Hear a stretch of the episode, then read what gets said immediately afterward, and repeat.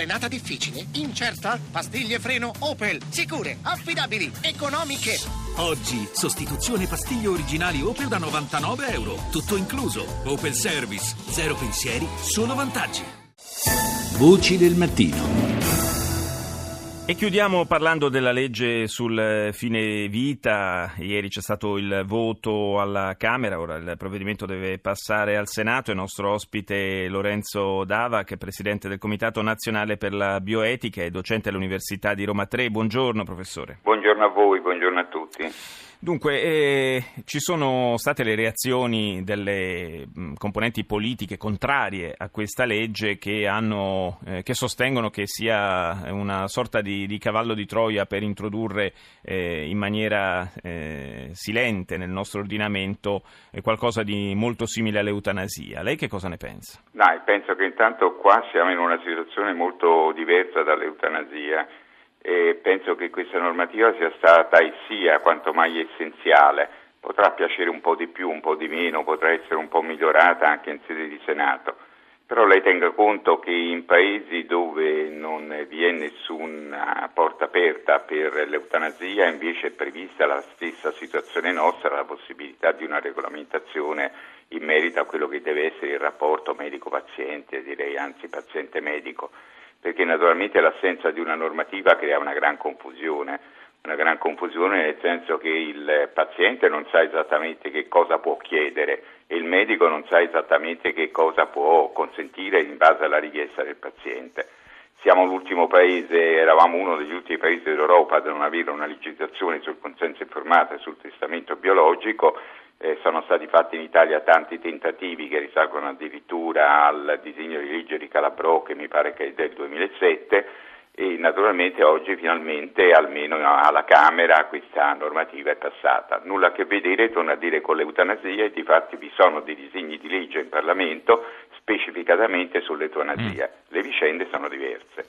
Senta, professor Davac, eh, lei dice che era necessario fare una legge su questa materia e su questo credo che siamo più o meno d'accordo eh, tutti, eh, però eh, questa legge sembrerebbe lasciare ancora qualche eh, spazio di, di, ambiguità nella sua applicazione, soprattutto laddove eh, prevede la possibilità per i medici di non, non, sottostare alla volontà del paziente di rinunciare alle eh... Sì, guardi, in realtà lei ha ragione, nel senso che c'è una terminologia che io ho criticato, mm. devo dire personalmente, anche ieri, che è questa di mh, parlare del, di, un, di, un, non essere obbligato il medico professionalmente a queste richieste da parte del paziente. Intanto forse chi ci ascolta deve capire che eh, questo problema riguarda soprattutto quelle richieste che sono delle richieste, rifiuti, soprattutto rifiuti, rinunce a trattamenti sanitari che vengono considerati o possono essere considerati come dei trattamenti salvavita. Sì. Quindi le faccio un esempio banale, immaginiamo quello che è successo nel caso Welby, quando Welby ha chiesto di essere distaccato dalla macchina. Certo, io penso che invece di utilizzare questo termine non è tenuto all'obbligo professionale avrebbero fatto forse eh, molto meglio parlare chiaramente di obiezione di coscienza, anche perché l'obiezione di coscienza è un diritto personale, però è anche un eh, diritto poi del paziente di poter ricevere da parte della struttura sanitaria eh, la propria richiesta a fronte di altri medici che non hanno fatto obiezione di coscienza. Abbiamo in altri termini un obbligo ben preciso, come avviene un po' nell'aborto, per darle un esempio, di eh, realizzare poi la richiesta del paziente. Questa terminologia è vaga, è una terminologia un po' impropria, insolita assolutamente, però speriamo che poi in realtà c'è un articolo, l'articolo 10 della legge, che dice che ogni azienda sanitaria pubblica o privata garantisce con proprie modalità quelle che sono le norme e quindi anche le richieste eh, del eh, paziente. Quindi mi auguro che si organizzeranno in questo senso qua. Ecco, lei ha parlato eh, di obiezioni di coscienza in relazione alla legge sull'aborto e proprio lì si sono, sono venute a galla negli anni delle criticità notevoli perché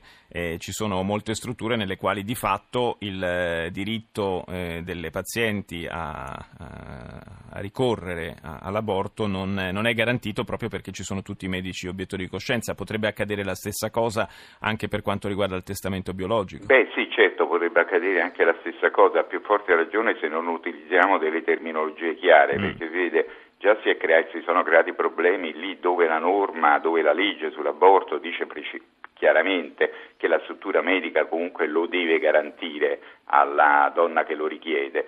Qui si dice e non si dice, allora voglio dire, se già lì è complicato e a volte è difficile eh, portare a termine queste richieste, si può immaginare una situazione di questo genere.